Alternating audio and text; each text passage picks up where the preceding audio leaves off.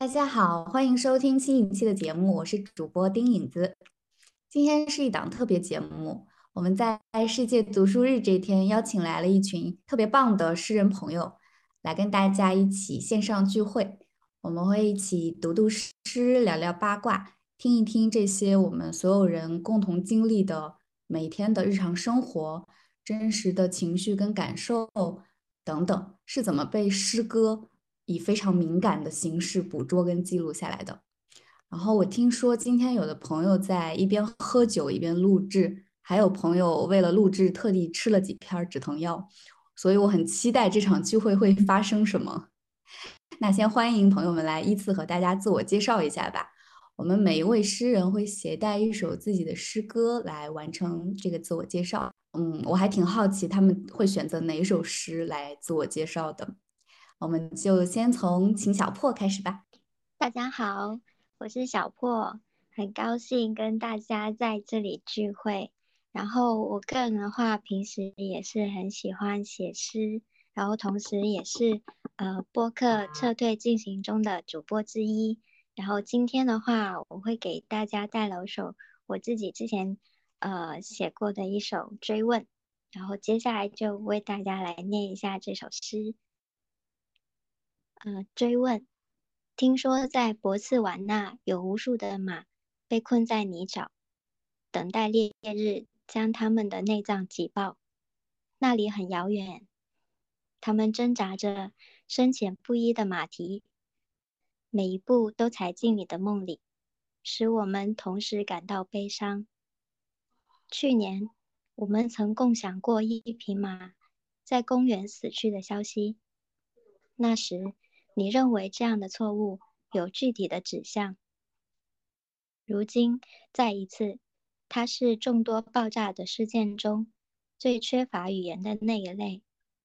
受害者无法追问加害者为什么，就如同你无助地看着我，全身只有眼睛在眨动，想要指责我此时夸张的痛苦模糊了重点，但你还是沉默。好啦，以上就是今天带来的一首诗。我已经沉浸在小波的声音里面了。下一个是不是二姐？嗯，大家好，今天我在这里的身份是速写作营的学员二分之一，但还是很不适应去给二分之一以一个用耳朵可以听到的声音。今天呢，嗯，因为这期播客的原因，我很认真的思考了一下我。和二分之一的关系，确切的说，这里，嗯，在这个场域里边，应该只有二分之一，嗯，而我是不应该在场的。但是这样一思考，就产生了很多很微妙的感受。嗯，我和他呢，都根植于一个共同的土壤。因为要录这一期播客，我把二分之一过往所写的诗呢，大概的翻了一下，我发现。虽然我们根同根植于共同的土壤，但二二分之一有他自己的野心，嗯，他有他独立的自我，并且与我渐行渐远。所以呢，我就简单的给二分之一写了一个小传。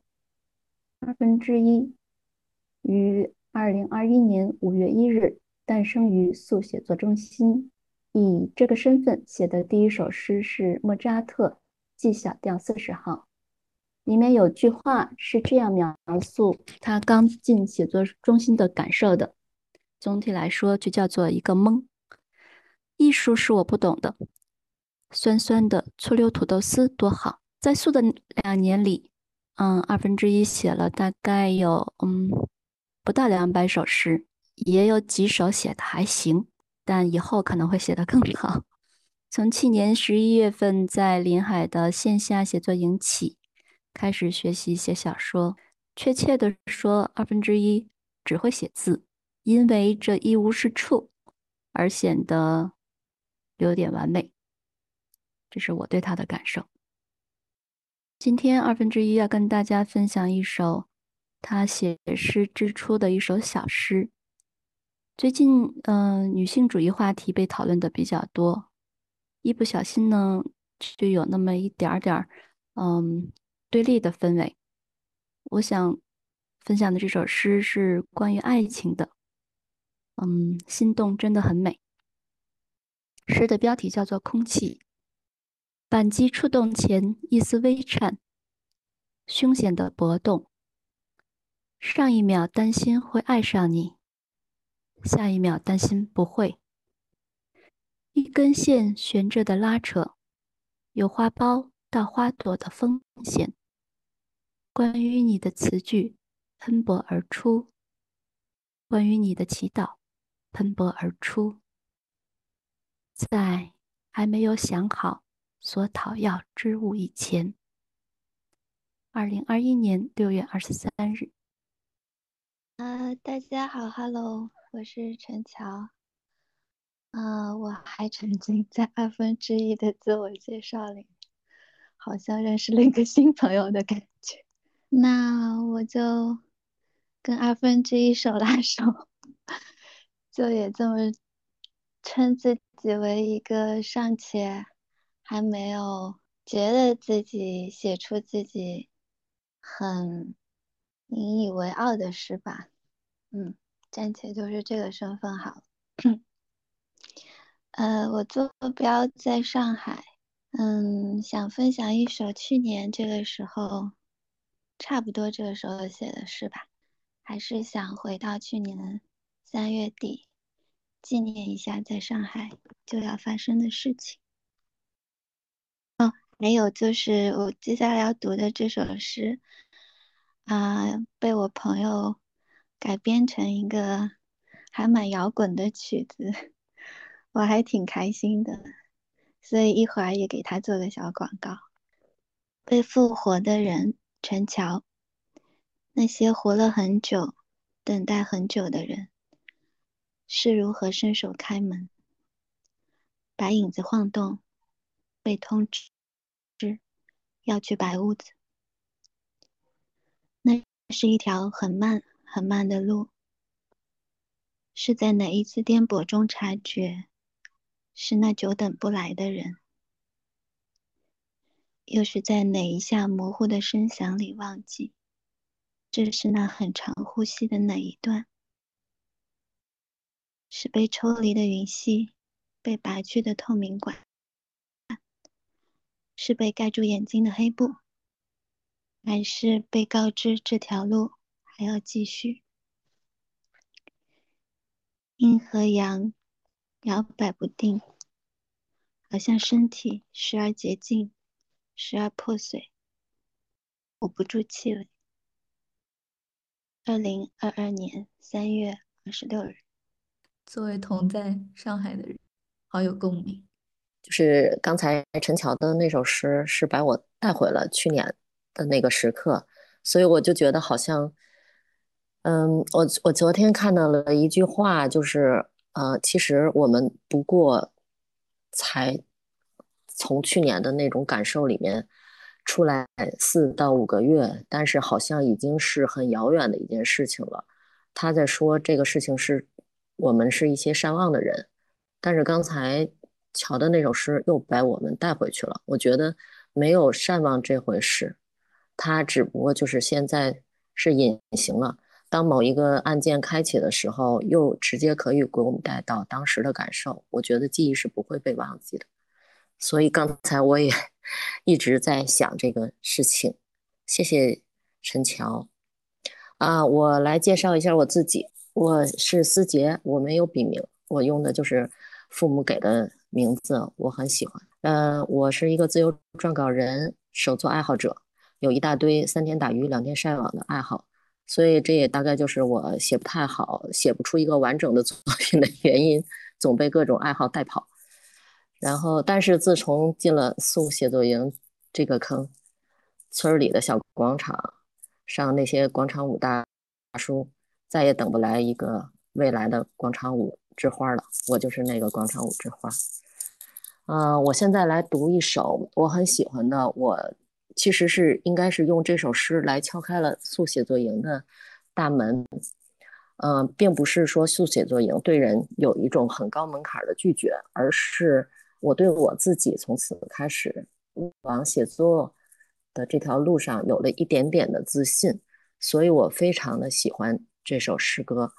它并不是说符合现在的女权的呼声，还有为女权发声，因为我觉得这个东西始终存在，不是某一个时刻、某一个当下，呃，需要发生，它是始终在的。所以我觉得任何时候去表达和去诉说都是不过分的。我现在来读一下我的这首，呃，这首诗叫《女性之痛》。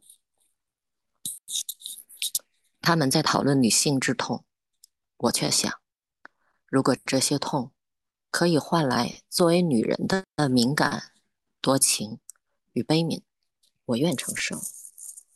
但我一言不发，就像我不擅长参加任何组织。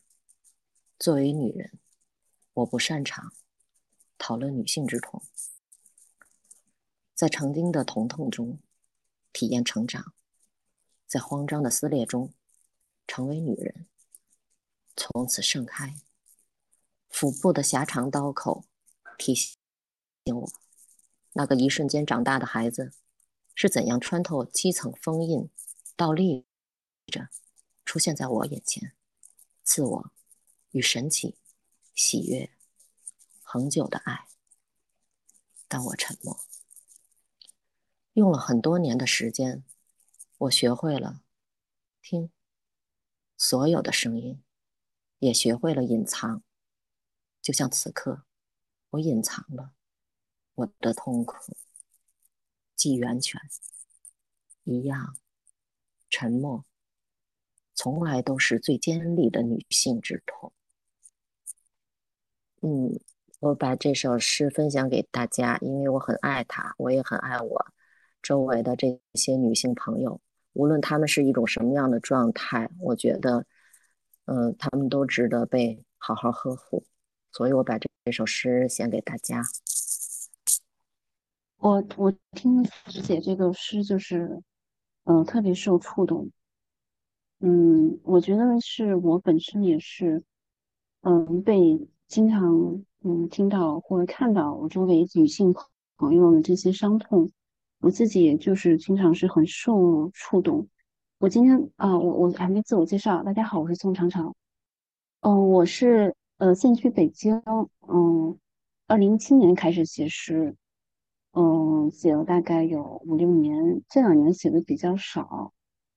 嗯，我就是最近看大家就是大家的作品啊，我就很惭愧，我觉得我好像总共写了这几年，然后我的总量也没有一百首。嗯，我刚才听四姐读这首诗，嗯嗯，我本来今天想要分享这首诗呢，也是关于女性的，呃，女性朋友的一些他们的生命经验对我自己的感触，嗯，但是好像跟四姐这个诗有点冲突了，所以我决定，那我就改另外一首，我嗯读另外一首《孤独》，孤独，宋长长。我知道他，他长久的与我为伴。我知道我是我的那一刻，他就到来了。我不知道他是一个还是多个。他在我与他者身上如何分配重量？我有时轻，有时重。我轻时，他也轻；我重时，他也重。他不会离开我，这我知道。我也不会离开他，他让我在群星中忐忑又安定。二零二一年十一月七日，嗯，我自己就是对我的诗歌的感受就是，嗯，我就发现我写了很多诗，就是在写我自己，关于我自己，我本身，嗯，不是说我这个人是我自我本身，他是什么样子的。嗯，自我的感受，还有是他人，我受他人的生命经验，嗯，对于我的影响，还有我自己，嗯，本身的成长，嗯，对于世界的感知，嗯，种种吧。所以，嗯，这是我目前的一个，嗯，写诗的状态。嗯，我就先以上是我今天的分享。嗯，下面欣欣，觉得大家对嗯诗都很有自己的理解。嗯，我我感觉我是一个闯闯进来的一个一个小孩。Hello，大家好，我是欣欣，也叫何欣，也叫欣欣大侠，同时呢，也是我们播客封面的呃插图作者。现在呢，是一名正在呃学画画路上的一名小学生。嗯，我觉得人生总有某些时刻，情绪会到达一个急需排解的一个阈值，然后这个时候呢，嗯，画画和听音乐都排解不了的时候，走投无路，我也会尝试写过一两首诗，但我都不确定那个算不算诗。嗯，参加完去年秋季临海的写作营以后，我小说是没写出来啦。嗯，但是吴昂老师和同学们给了我一个非常肥沃的土壤，让我可以浸泡在里面。嗯，当极端情绪再度袭来的时候，我可以转化成嗯一行一行短短的文字，和大家一起抒发和共鸣。嗯，在我们开始录制之前，我问幼青姐姐怎么样才算是诗？幼青说，从心底里流淌出来的。就是诗歌啊！我听完之后好感动，也给我很大的鼓舞。下面我要分享的这首诗，创作于去年的寒冬，嗯，是那段灰暗的日子里的一个令人心碎的事件。写完这首诗以后，嗯，每次回看都会忍不住哭，陷在那个悲伤里面出不来。我朝九点三十的方向发射我剧烈收缩的心脏。四个字的城市名称，我总是分不清楚。嘴巴和耳朵的作用，我也经常搞混。又把茶叶煮成了咖啡色。你们那边冬天喝什么？是加了酥油的奶茶吗？我还没有来得及坐在你的对面。画你浓浓的眉毛和清澈深邃的眼睛，隔着火光，你能收到我未完成的素描吗？高德地图上面，我朝九点三十的方向发射我剧烈收缩的心脏。二零二二年十一月二十六日，大家好。嗯，我是刚刚从主播身份切换成嘉宾身份的丁影子。嗯，我是在二一年底进入素写作中心之后才开始写诗的。当时也是，呃，进来之后受到了非常浓烈又很纯粹的诗歌氛围的感染。每天和大家一起读诗，看大家写诗，直到忍不住自己也开始加入。我觉得，在我开始读诗和写诗之后，嗯，生活多了很多平静跟快乐的时候。就是当诗像博尔赫斯说的那那样，它埋伏在街角那头，然后突然扑向你。我觉得它不一定都是美好的、温馨的，甚至可能是强烈的、刺痛的，但他们都非常非常的真实。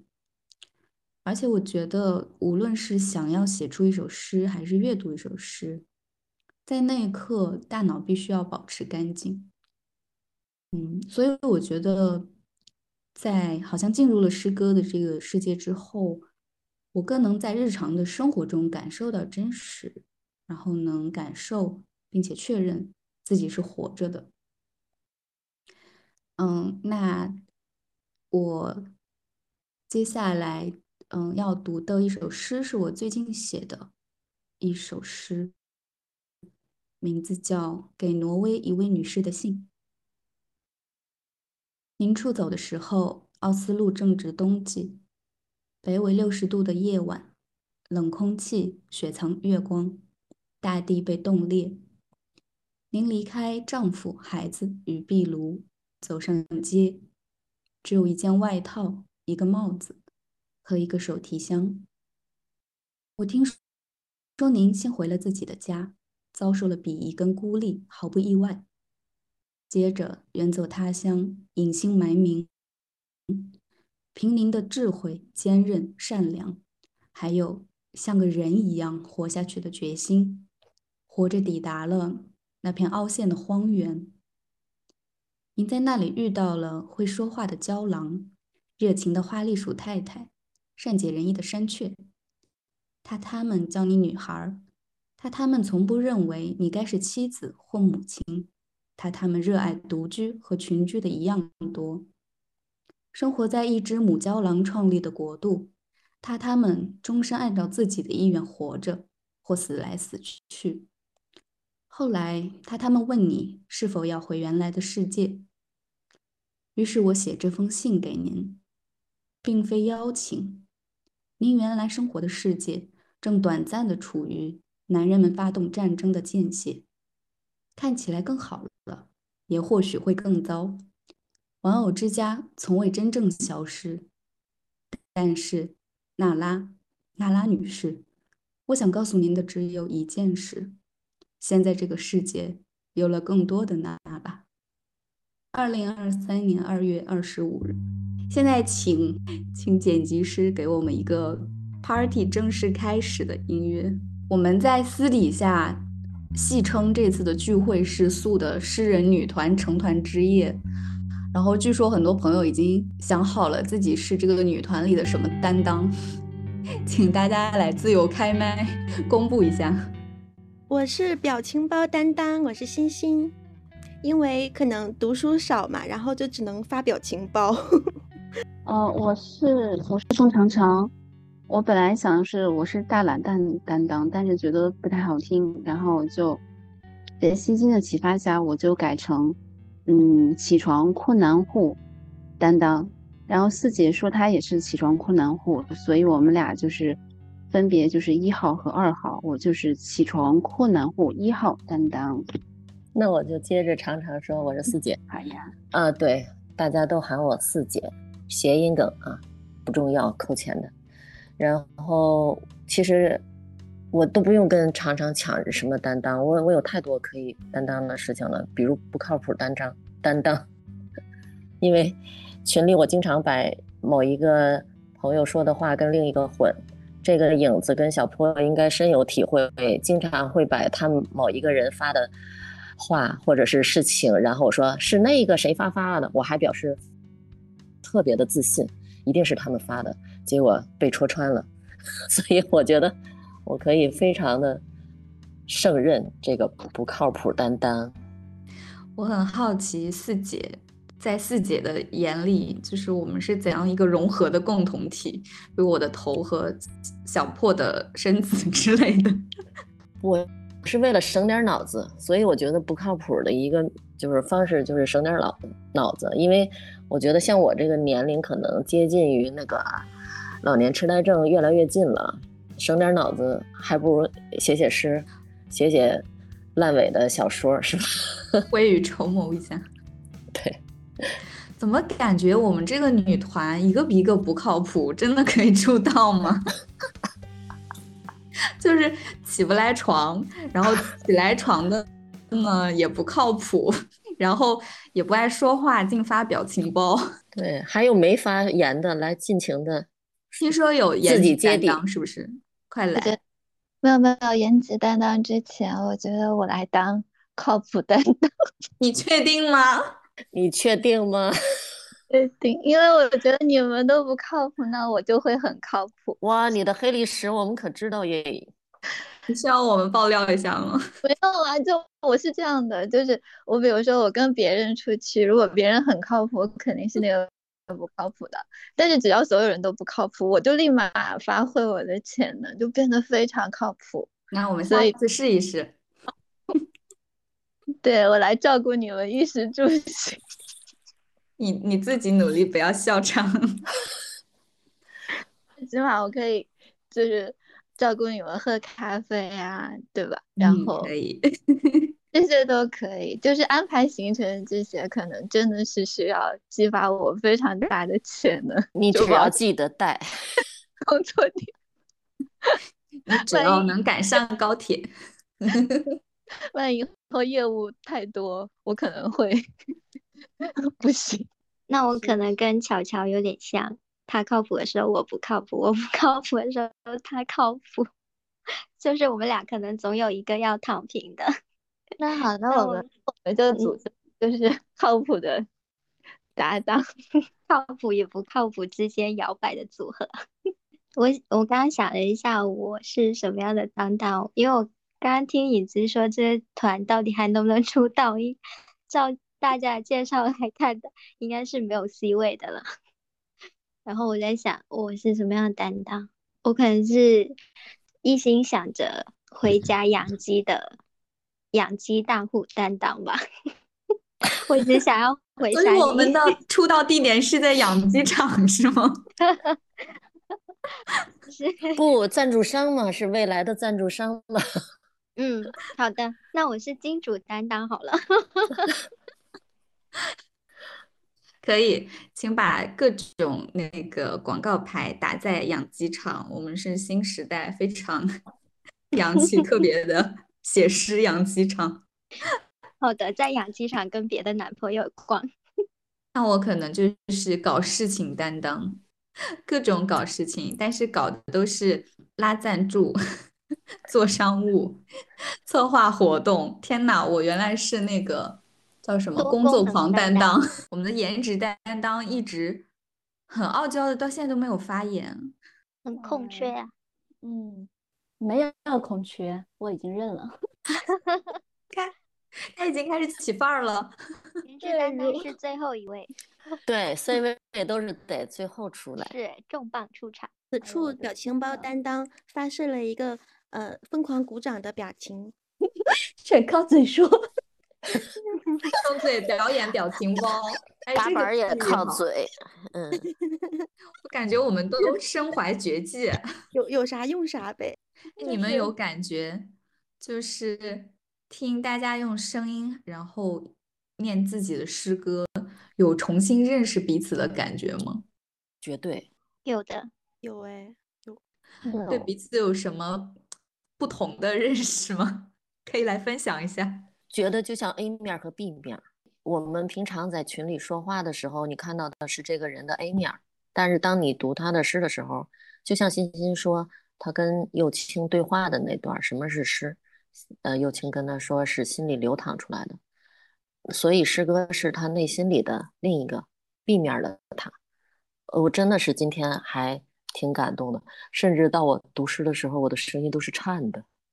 就是我就没想到是这样，对我的冲击是这样的。我今天在在在想我怎么自我介绍的时候，我其实还想的有点深刻的，就是我我自己怎么都觉得我的声音和二分之一合不上，就这个声音我还不认为它是属于二分之一的，所以我刚刚影子说的这个话题，我就想起来，我选自己是颜值担当的原因，是因为我知道。录播课的时候都不用开视频，所以吹牛说是颜值担当，其实是自信担当，特别好。但是其实，但是实际上，我们素女团啊，个个都挺美的。上一次去临海素写作中心的时候，是见到了一些同学们的女孩子们的气质确实都很美，全都是颜值担当，主打一个神秘。主打一个神秘，所以永远都不要露脸，是吗？对，好嘞。然后那个说我刚刚说的那个话题啊，就是，嗯，我们平时是是看对方的文字，就是我们是通过对方发的文字来读诗的。那和听到嗯对方用声音来读出自己的诗不同的地方是，当我们去用文去阅读文字的方式读的时候。我们其实仍然是，啊，在聆听自己的声音，就是哪怕我们是读出声的，但是我们是在用我自己的声音。比如说四姐的诗，我是在用二分之一的声音去，啊，不自觉的，不是说有意的去演绎了他的诗。所以我们熟悉的是我们阅读到的啊四姐的诗，但是当四姐她自己用她的声音去读的时候，那就跟我们阅读的不是一个版本了。所以今天我听到每一个每一个同学的诗，都好像是另外一首新的诗了，甚至有的诗我都感觉好像我从来没有没有见到过一样。就是还蛮神奇的一种感受。所以这也是为什么我今天早上就是一开始介绍自己的时候，我说我没有办法把我的声音赋予给二分之一。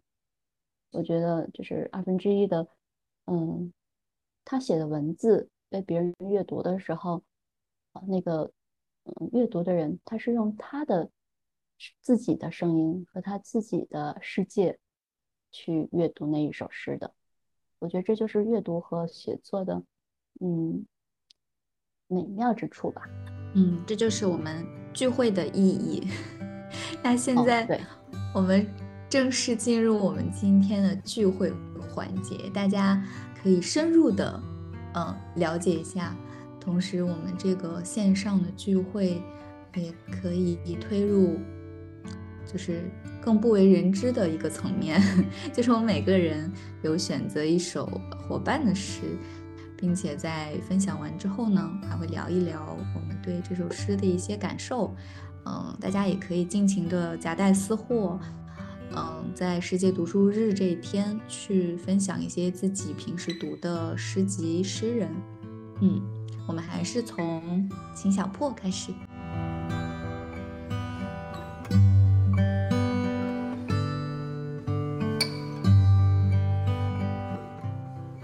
然后我接下来是要分享一首，嗯，宋长长的一首诗。这首诗叫做《约拿》。约拿，约拿窝在大鱼腹中，在海上飘来飘去。他不能吃饭，不能喝水，不能拉屎。他在海上漂了三天三夜，难受死了。他向上帝忏悔：“饶了我吧，我这就回去做作业。”上帝让大鱼吐出了约拿，约拿去了尼尼微，尼尼微人得救了。约拿看着自己得了高分的作业，说了一声“呸”。二零一七年二月十八日，嗯，我选这首诗是因为，呃，它本身是取自一个圣经旧约的关于约拿的一个故事。然后约拿他是一个有特，是一个先知。他有点主观和自以为是，逃避上帝的命令，甚至坦率地向上帝发怒。于是，上帝借着大鱼的肚杜甫和一棵植物的命运去教导约拿，希望他也从他也学会从上帝的角度看世界，爱自己不喜欢的人。然后，我本身是比较喜欢这种。对原有的故事进行一种解构又重新重构的一种诗歌，然后它体现了我们呃一种再创的能力吧，同时又用呃这用经典重新叙述了更加贴近于我们当下的一种生活，也是在用一种更加轻盈的方式映照映照我们自身的一种生命体验，就所以我就嗯。很喜欢长长的这首诗，你有什么要推荐的诗人诗集之类的吗？呃，有的，因为我刚刚在读常常这首诗的时候，我也想到我最近在读的一本诗集是杰克吉尔伯特的，然后因为他也是这种，在他的诗集当中也有非常多这种用。就有的一些故事，又重新用自己的呃角度，然后去解读，重新解读。然后同时，他有一首诗，我可能还是特别喜欢。他自己也有自己的一个解释。他说，他这首诗展现的是一种关于成年人的梦，因为他觉得我们现在是没有真正的成年人的梦的。然后他觉得，呃，他那首诗是叫做“试图让某些东西留下”，然后那首诗，呃，体现的是一种成年人的悲伤和脆弱。然后他觉得说，这种成年人的深深的脆弱，才体现了一种成年人的梦。然后我特别喜欢他说的这个概念，因为可能对于我们自身来说，也会有一种感觉。就是当我们成年了之后，关于就是那种孩童时候的那种梦是被剥夺的了，或者说这种梦它会变得在成年之后变得异形，它不知道是呃这个社会给予我们的，还是说到底是我们自己想要的。而且它体现的更多的一种层面是，呃，脱离了一种内心需求的一种真正的梦吧。而且它体现的更多是，呃，比较正面的，它不会让我我们真正去表现自己的悲伤与脆弱。所以他就会说，这种关于成年人的真正的悲伤与脆弱，就是他想要写的诗，但不是因为他悲伤。而是因为他有所谓，就他这首诗，他有他写出来的一种所谓。然后我自己的理解就是，嗯，就是他这种诗真，它体现了一种真实的脆弱与悲伤，然后用诗的这种方式，一行行的去排开，然后字与字间之间分隔，然后递进，用符号连接，直到我们用手去触摸到某一个开关。然后让它呈现在我们的面前，去直面自己更多的感受与体会。好棒，谢谢小破。嗯，后边就是我要分享了。在宿中心有另外一位同学是颜月，嗯，颜月呢基本上跟我是同期进到宿写作中心的，因为好像好像就是同时间进来的，就有点就有点，嗯。拉着手一起走的感觉，嗯，爷爷在嗯，我们当刚到宿的时候，嗯，写了一首诗给我，可能大家都没有注意到，我猜他自己也有可能已经忘记了。诗的题目就叫做二分之一，其中有一有几句是这样的，嗯，说。我只是坐在羊腿静止的终点，我只是被和大家一样的泥巴捏成的完整半圆。我还挺喜欢他这里所说的完整半圆，虽然是半圆，但是是一个完整的。嗯，这个完整的半圆呢，又是和和大家一样是被泥巴捏成的。但这不是我今天想要分享的颜悦的诗，我想要分享的颜悦的诗是另外一首。嗯，这个只是为了说一下我们的缘分。另外一首叫做《那些离开我的朋友们》，当我对他说：“不要再对我说那些让他产生快感的谩骂。”他离开了。当我对他说：“他绝无可能，或者短时间内不可能吃我。”他离开了。当我对他说。我从口袋里什么也掏不出来给他，他离开了。当我对他说：“我有愤怒、憎恨和未知的巨大可怕。”他离开了。当我对他说：“你是我重要的朋友，比几十吨还沉重。”他离开了。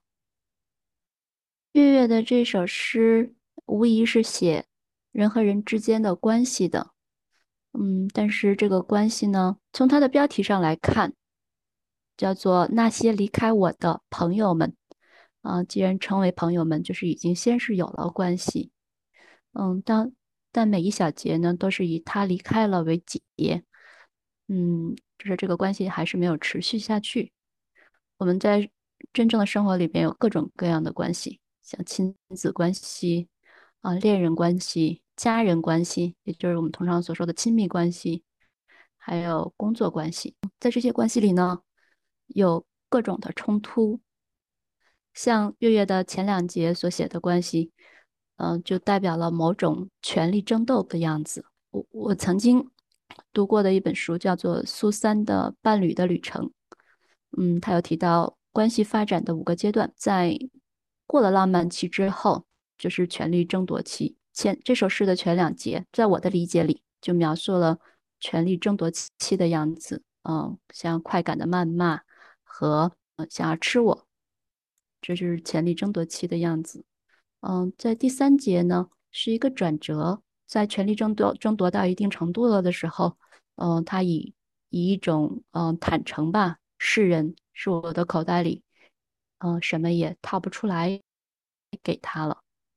那这是一种过渡。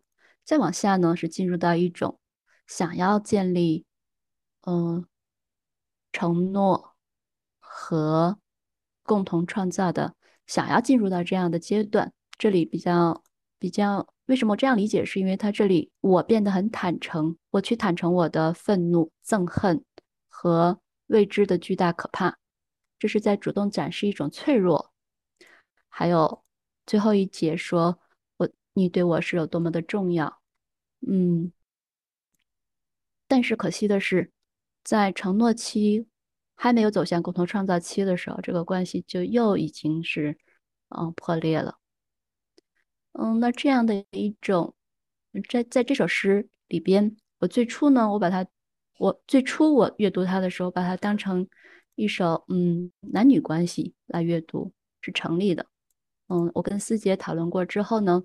受思杰的启发，我是我是有点恋爱脑好的，在思杰的启发下，嗯，我又去嗯往深了理解了一下，我觉得确实在亲子关系里，嗯和伙伴关系里，就是甚至是工作关系里，它嗯都是成立的。在人面对这样的关系的时候是很不容易的。嗯，在月月的这首诗里边。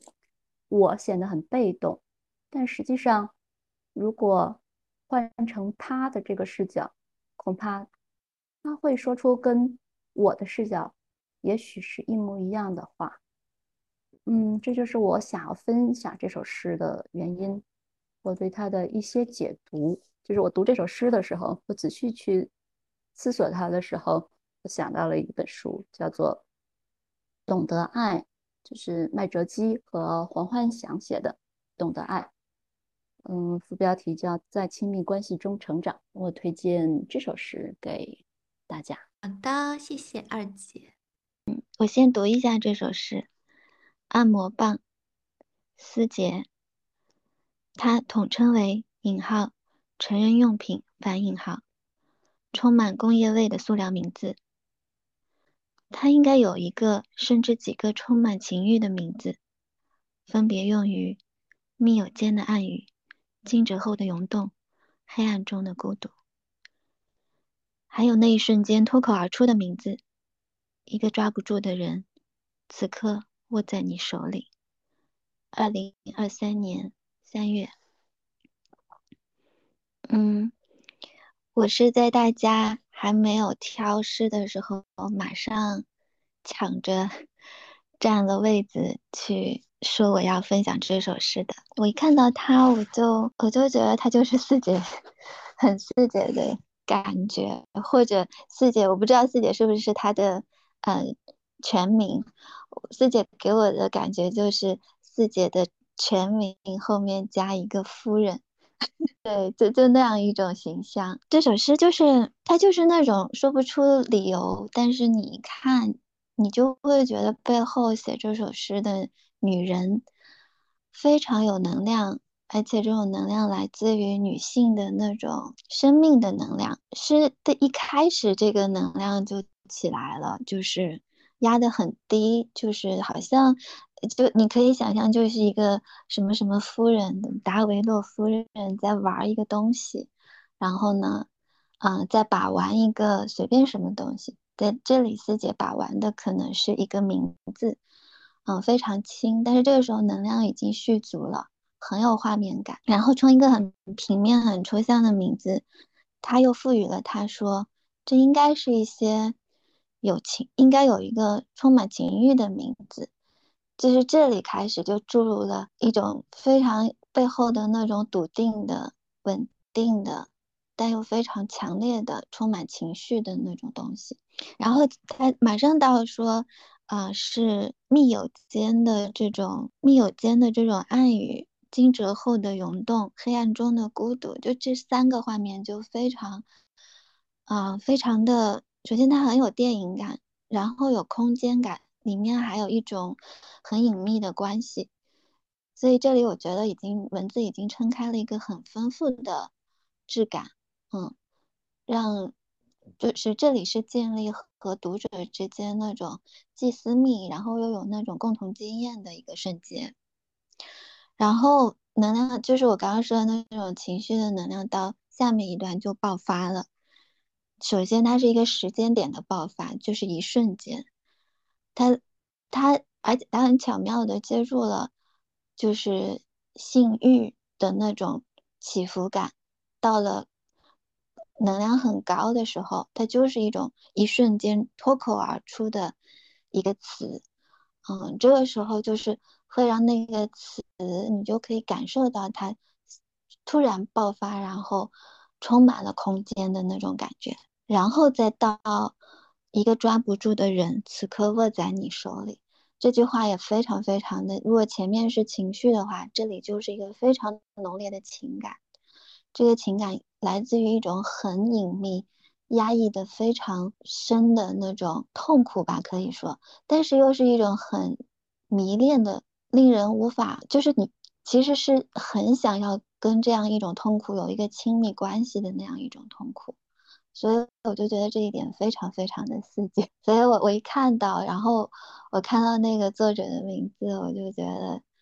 嗯，天哪！我一定要讲一讲这首诗，然后进入这首诗，然后在分享的空间里面去跟大家有这样一种怎么说，从情绪到情感到痛苦的这样一种经验的连接。谢谢乔的分享。嗯，我是觉得，其实很多人觉得我写的这首诗是一个一首小黄诗，但是刚才乔说的就是我听的过程中就是，嗯，你懂我。所以我觉得，在此刻说一句“女人懂女人”一点都不为过，并不是一个某一种权的诉说，就是就是懂。然后接下来我来念的，我来读的是二分之一的一首诗，我就直接先念诗啊。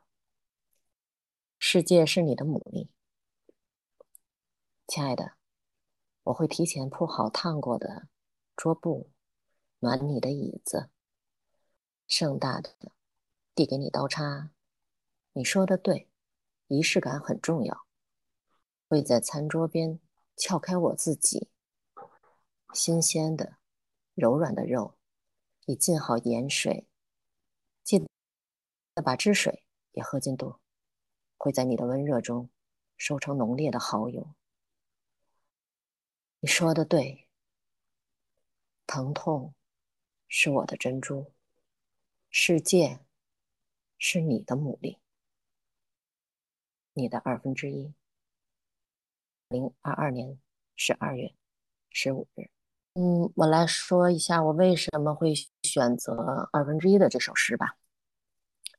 一个是他这首诗是一个书信体的表达方式，我刚才可能没有读出来那个书信体，呃，亲爱的，就是那个书信体的前面的那个呃称呼那部分，然后后面有落款儿。这种在诗歌里的表达，我觉得更容易引引起一个人们对书信的那种美好的记忆。还有另外一个就是，呃，二分之一他本身是一个非常敏感细腻的一个个性，所以他对情欲的表达是特别容易让人与之共情的。我很喜欢的是他在诗歌里表现的这一一部分，我觉得这是一种特别的呃突出的特质。呃，有很高的辨识度，所以我觉得一定是要表现的。然后我为什么就是我不知道为什么我在读这首诗的时候，我脑子里有一个那个，嗯，过去有一部美国大片儿叫布拉德皮特跟那个安吉丽娜朱莉演的那个史密斯夫妇史密斯夫妇里的画面感，就是在我脑子里就会有这种呈现，就好像是一种那个。即将发生在亲密关系里的一种暗战即将开始的那种张力，但同时，这个这一层在这一层的亲密关系里呢，还有另一方要主动献祭自己的一个意味。在后面一层，其实细细的再去读，它还有一丢那种情欲欲望的呈现。嗯，成年人应该可以 get 一下，就是。可以，我我们的这个播客应该会有文本附在上面，嗯，可以看到文字的时候，可能会更直接的能感受到这一层。所以我觉得我读这首诗，我选择这首诗的时候，我觉得它是有一点点像那个香水，它是有前调、中调、后调的。啊，随着一首诗不断的呈现，一句一句、一行一行的呈现，它就逐层渗透出来了。呃，我曾经征询过那个二分之一的意见，因为这首诗它在日期最后它是有附加了一句，呃，这一句叫。我会小心藏好桌布下的匕首。我问过他为什么要加，然后二分之一也说了他为什么会加这句，但是呢，他后来又很皮的来了一句，就是其实也可以不加，我本来就是即兴的。这很二分之一，我们的这些朋友都知道，就是二分之一是。即兴写作，然后他写创作很快，就很有一种那种很洒脱的感觉。所以，那我说，那我就不读了。那个，但是我一定是征求过作者的意见以后，我去选择不读，我就不会在这里再说二分之一为什么说可加可不加。他跟我阐述的一个想法，我就说我为什么没读吧，因为我是觉得这首诗到最后那句，你说的对，疼痛是我的珍珠。世界是你的母地，我觉得到这儿就刹住，余味会更长，就是呈现的想象空间会更大。因为我知道二分之一她是女性，但是我没有把这首诗设定为是一个那个我设定为是女性，它也可能是男性，也可能是同性之间的一种情感情感的那个嗯呈现，所以我是觉得。嗯，不受这个身份的去限制，我觉得这首诗可能会更开阔。然后我也不希望情侣或者伴侣或者是人和人之间的相处是要用这样的方式来彼此相处，这可能是我不太喜欢的一种方式吧。我是觉得，就是他是在表达一种诗歌的张力和那种情感里的一个承受的痛苦的感觉。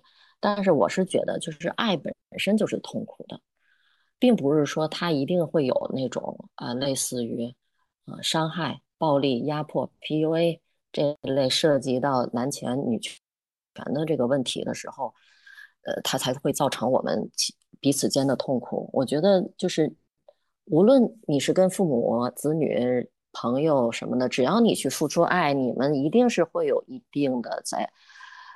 呃，产生痛苦啊情绪的这种状态，所所以我是，嗯，觉得我是特别不希望看到女性书写者在描写女性情欲的时候，除了那种男女仇深似海的那种互相伤害，要不就是那种兵刃相间的那种极端反抗，我是不太喜欢女性写作者在里面一定要表达这种东西。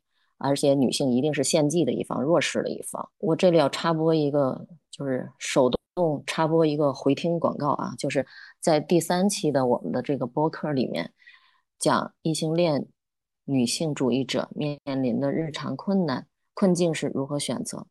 就是虽然几位主播在这一期播客里没有给我们任何人一个明确的答案，但是我是觉得可以从更开阔的视角里得到很多的启发，所以。我就选择没有读最后这一句，因为可能是我的私心，我不想看到最后那个弱势的一方要遭受这样，要用这样残忍的一种手段去做一个反抗。还有一个可能是我自己一个可以在群里做一个妄念担当，超级不靠谱的妄念担当。嗯，虽然这件事情肯定是实现无望，但我仍然还希望发生未来有可能会发生的一件事情，就是我希望在某一天。我们终于可以不用女权主义者这个身份或者立场跟男性进行对话，无论是何性别，都能不带上这个括号“权力”的“权”字，也可以不用拳头，然后可以彼此温暖的拥抱，彼此得以自由。嗯，即使是在爱里经受了痛苦，也仅仅是爱的痛苦，爱过的痛苦。所以我就把这句给嗯没有再读下去。这个是个人的一个处理，也是征求了原作者的意见的啊。然后分享一下我喜欢的诗人吧，就是我喜欢，像老顽童一样的那个古川俊太郎，我还喜欢一个，我还经常会分享的一个美国诗人沙朗奥兹。嗯，但更多的其实我是我记忆不太好，我我还可以是健忘症担当。我我就是觉得，可能很多作者我看完了，更触动我的是他的某一首或某几句。我给大家举个小小的例子，就是例如有一首叫《无知》，是菲利普·雅克泰的，我就读前面一句我最喜欢的：我越老，就变得越无知，活得愈久，拥有或控制的东西就愈少。我觉得非常的有哲理。随着我的年龄渐老，我越来越能 get 到这句的诗歌的它的那种好在哪里。其实我觉得我们跟诗歌的相遇就是这样，就是在你的人生经历中与它相遇，然后产生共鸣，这就是诗歌特别美好的地方。我没有给大家分享那些写大诗歌的大诗人，因为我觉得现在我们已经活得够沉重的了。还是快乐有趣一点更重要。谢谢四姐。下面我要开始啦。哦，我今天要读的诗是影子的一首诗。周年的影子，我们的星球绕太阳一周。巨大完美的球体，以精确冷静的节奏进行优雅的圆周运动，从未重复，也从不覆盖，而是循环，无限循环。你无法想象星球会感到疲惫，在圆周运动中突然停下发呆，或是开始研究其他更具美感的路线。你同样无法想象草和树会在春风中死去。大自然，我们如此称呼它们，是永生的。我们有理由相信，起初一切都在永恒更新中循环。如同完美球体的圆周运动，直到人类意识到了死亡。从出生到死亡，是在稍纵即逝中的线性运动。从此，我们的生活靠记忆维续。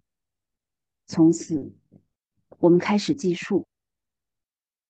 二零一三年一月二十二日。这首影子这首诗是我在呃素公号的月经月经是演月当主编的月刊，然后每个月有一期，嗯，这是第十二期，以周年为主题的一组诗歌。我看的时候，我看这一组诗写的都很好，关于时间的，大家都有嗯自己的嗯不同的创作。然后看到影子这首，然后感到眼前一亮。我觉得这首诗就闪耀着理性主义的光芒，很冷静，然后很自信。嗯，它有，嗯，开头写的是一个关于永恒，嗯，关于嗯这个太阳、地球，然后这个时间的永恒。然后后半段，嗯，写了写到了提到了人类，嗯，人类在永恒面前，在宇宙的永恒面前，人类的生命如此短暂。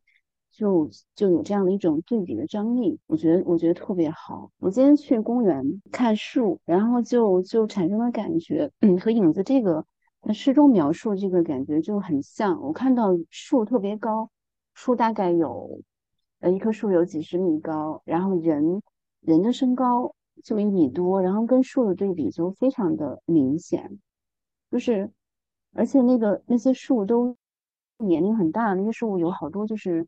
呃，几百年的寿命了，几百年的年龄了，然后人相对他们来说，就是又很小，又很渺小，然后呢，然后年龄也小，而且跟他们相比，人类的寿命其实是非常短暂的。有时候就是就是感觉到这样的一种对比的话，就是想到这种短暂之物跟永恒之物的对比，都有一种忧伤感。我的感受大概是这个样。我分享一下我喜欢的诗人。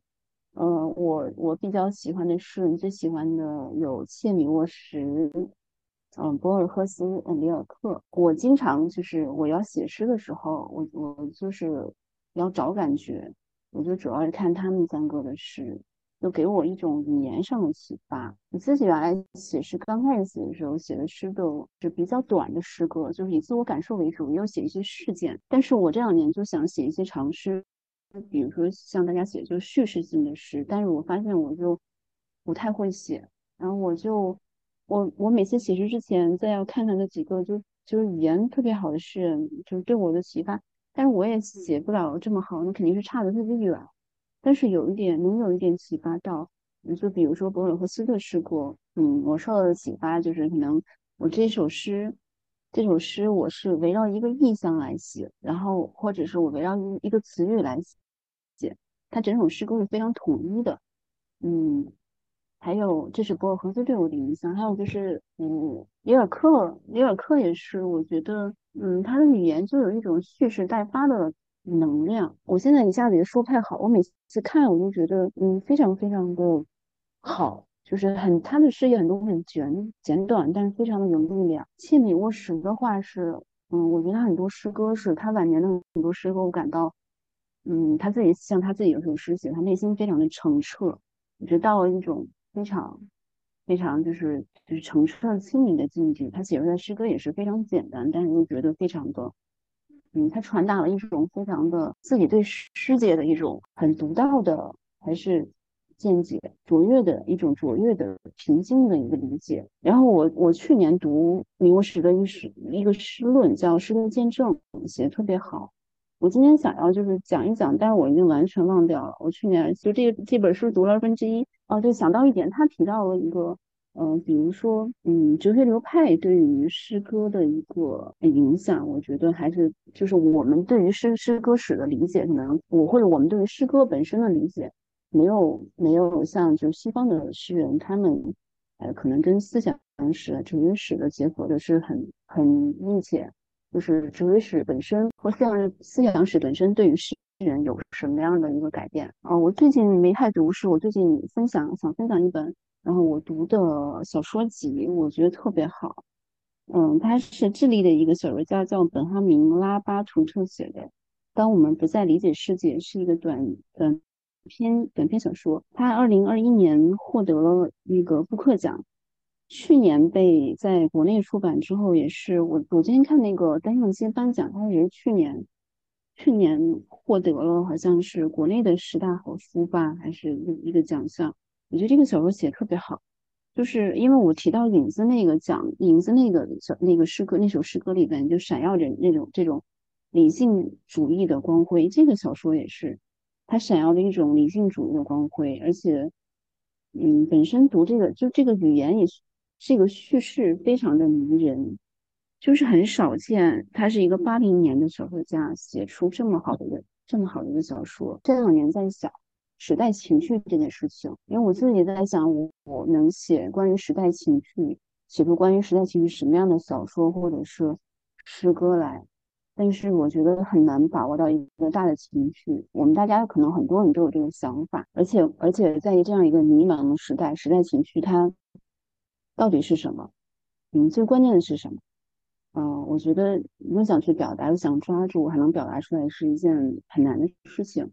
那这个小说它有一些推荐，对它的评论说它这个叙事非常引人入胜，或者是它呃重构人物的传记，并且冒险进入想象领域啊什么之类的，就是嗯嗯。我觉得很中肯，但是我对他的评价就是这些小说就是把握到了时代情绪，他写了一些在二十世纪一些疯狂的科学家的事情，比如说在一个就是他他的把握时代情绪，就是在一个在那样一个比如说二十世纪初期混乱的年代，就有战争的年代，战争频发那样的一个年代，这些科学家对他们本身产生了什么样的一个呃改变，而且他们这些改变对他们本本身的这个人生。和他们后来这些人生选择呀，有什么样的改变？我觉得，我觉得是很切合我们现在这个时代情绪，所以我觉得这个这这本书出来之后才会这么受欢迎。星星来了，我要读的是陈乔的一首诗，就是放进嗯微信的侧面抽屉里，时不时会拿出来拜读一下的那一种集子。我先要读的是呃木写的视频的局部，写的是。他从前读学艺术写出来的诗，带着画面感、空间、结构、光影，他细心雕琢，字句中的色调搭配的也巧，有时甚至能从他的诗里找到一种微妙的透视。这种透视不是精确的那种，不是近大远小，也不是主实客虚，是真实和虚构的平衡。他看见不存在的东西，并把它画下来，这是他的乐趣，呈现在诗里，成了趣味。他不需要真实的时间，事物内部具体的时间会找到他，同时他也制造着时间，在一首诗的结尾，或者遛狗的路上。那下面我来读这首诗：一只乌鸦飞进了觉。陈桥，你伸进我的身体，像鼠标那样点击我，将我不断放大。猛然的，我睁开眼睛，看到你瞳孔里的自己缩小、缩小，越来越小。一只乌鸦飞进了觉，这里、那里，不放过一个男人。女人不放过任何一条缝隙。二零一九年七月二十四日，请大家一定要细细品味这首诗。我第一次读，甚至会有生理反应，每读一次都有新的发现，然后呢，还会突然的恍然大悟。其他的发现就留给听友吧。然后，嗯，我下面要推荐的是一位台湾的诗人，他叫廖伟棠。在认识乌王老师之前，我曾经搜罗各个音频的平台，想听有人讲现代诗。因为那个时候我其实对诗是蛮渴望的。我虽然那个时候不会写，但是我总是想找各种渠道能够看一看、听一听。嗯，然后我终于在那个看理想里面找到了这个节目，就是廖伟棠的诗意关于新诗的三十种注脚。廖伟棠分享的第一首诗就是《超级月》。我也想分享给大家。他说：“古人写月亮，李白有‘举杯邀明月，对影成三人’，苏轼有‘但愿人长久，千里共婵千里共婵娟’。那么留没留给我们写月亮的地盘不多了。但是呢，我们有登月计划，有天文望远镜，我们能够看到李白、苏轼看不到的月亮，比如说它的环形山，它的宁静海，它的背面。”它像玻璃一样的沙子，它非常低的重力等等，其实都带有一种诗意。这种新的诗意是李白和苏轼没有机会接触到的。那么下面我来念一下这首诗。廖伟棠会用粤语去念，因为他的母语就是粤语，他觉得粤语就是他心中诗的声音。可是我不会念粤语，我就直接念。啊，会粤语的小伙伴可以试着用粤语念一下：“超级月，超级月，拨动所有的儿子，不拨动父亲。我挣扎，我是渐冻的潮汐，遥想着我曾经水手的父亲。超级月，拨动所有的雌性，不拨动雄性。我悲哀，我是银亮的桂树，静对一把。”银亮的抚巾，超级月拨动所有的异乡，不拨动故乡。我若乘舟，我将无处绑缆；我将乘舟，我竟刻痕满身。这是嗯，也是我在这个集子里面啊，就是他的这一这一系列的分享里面，也第一次接触到了。嗯，像之前常常说的米沃什。嗯，还有我后来就是跟大家一起学习，然后才慢慢熟悉的，呃，或者听说过的，比如说保罗·策兰，还有像辛波斯卡，还有黄灿然这些，现在大家呃都很熟悉的诗人，我那个时候是第一次，嗯，见到这些名字，然后现在回过头再看这些名字，就觉得很亲切。大家好，好，我现在读一下星星大侠的一首诗。窗外明明是阳光明媚的，一切都像是假的。像是为了所谓的末日，可特意排练的。米沃什说：“这世界不会有另一个末日。”渔夫可以捕着它发亮的网。排水管旁，幼小的麻雀在嬉戏。可是妇人们啊，如何打伞走过田野？蔬菜贩子如何在大街上叫卖？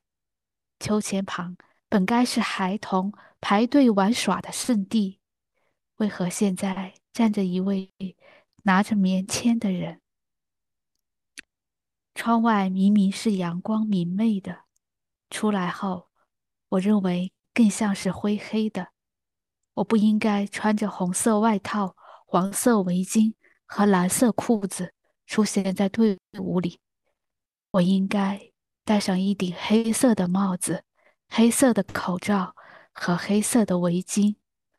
路过一片血脉叶脉如血的落叶，我不敢将它带回家。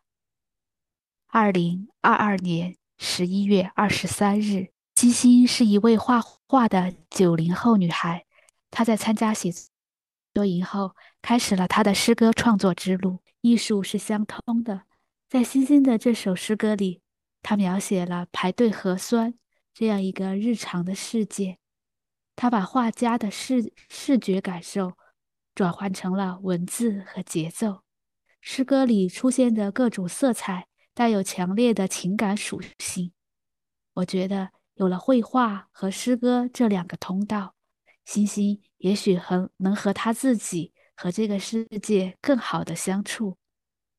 我最近在读艾达·利蒙蒙的诗歌，他是二零二二年美国桂冠诗人。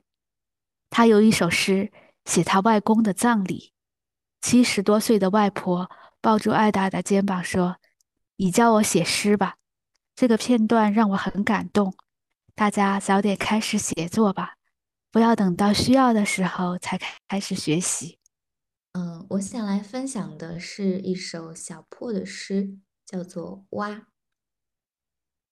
如果你靠近一朵南瓜花，就会发现它所拥有的美德。即便它什么都不说，也能得到蜜蜂的帮助，使自己受孕。到了晚晚上。他们会跟星星一起为他们庆祝。那得到了祝福的花边会一点点反卷，直至柔软的消失，而后隆起强壮的肚皮。到这时，你再靠近它，便会听见为什么它是雌雄同株，而你不是。你有的是一条温暖的舌头。二零二二年。九月五号，我记得这首诗就是在去年的九月份的某一个晚上，小破在微信框里发给我。当时看完就感觉特别的平静，就小破的诗一直给我一种特别干净的感觉。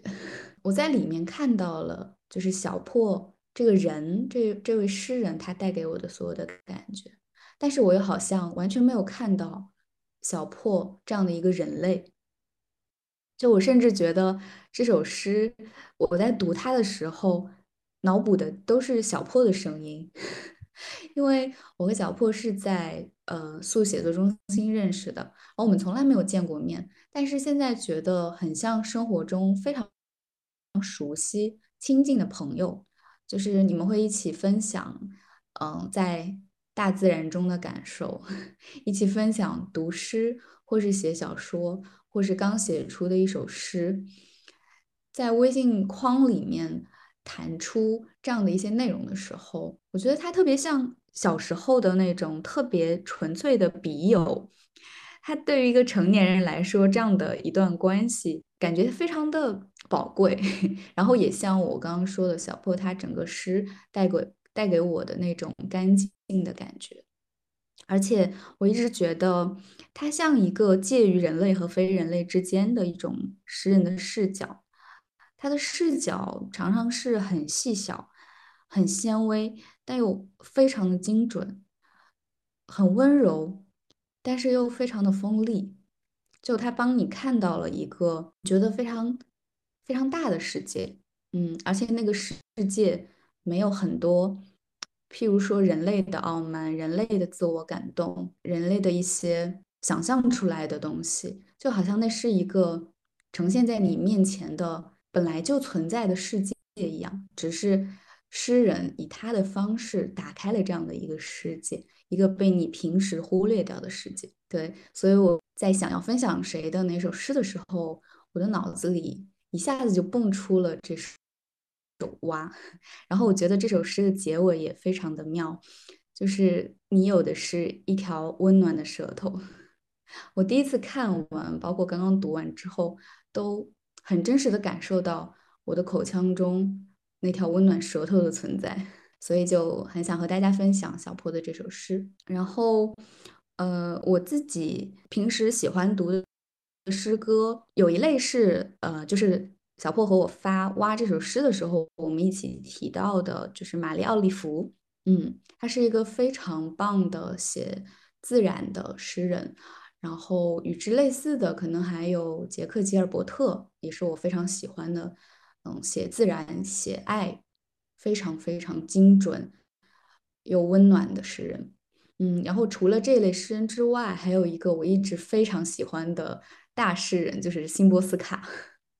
每次我觉得，在我嗯，比如说想要读一首诗，或是想要写一首诗的时候。我觉得辛波斯卡好像都能给我一种力量，因为他的诗就是充满了日常，但是他处理日常的视野、角度、滤镜和景深都非常的辛波斯卡。就他所用的词语，当然因为我们嗯是通过译本去接触他的，嗯，他是以诗界的莫。扎特在波兰语中闻名的，所以这个其实是作为中文的读者很遗憾的，无法去 get 到他那个精准的像莫扎特一样精准的节奏的部分。但即便如此，嗯，译本的诗歌也非常的好，他所有的用词非常的日常，就他会使用一些，譬如说，嗯，数字科技，嗯，大街等等这种，就是每个人在我们当代的。日常里面都会接触到的一些意象，或是或是词语，但是它整个诗歌的世界所构建出来的又是一个特别开阔，然后特别的抽离，就是它没有多余的浪漫化或者自我感动的倾向，但是它又同时充满了对生活的参与感，然后他的所有的用词都非常的精确，同时拥有辛波斯卡式的幽默。所以我觉得他的诗就非常的浑然天成，而且非常值得细细的去精读跟品味。对，所以想要分享，呃，我特别喜欢的这一位辛波斯卡。云子哥，我想回应你一句，就是刚刚我不是没有分享诗人吗？如果我要分享的话，我也是想要分享的就是辛波斯卡。然后我还想就补充一个点，辛波斯卡老老来之后所写的诗。就更加的通透和智慧。我自己也期待二分之一，在二十年以后，甚至三十年以后，嗯，还在写诗。我也期待着我们的伙伴们，到时候经过了生活之后的沉淀，看看我们能写出什么样的诗。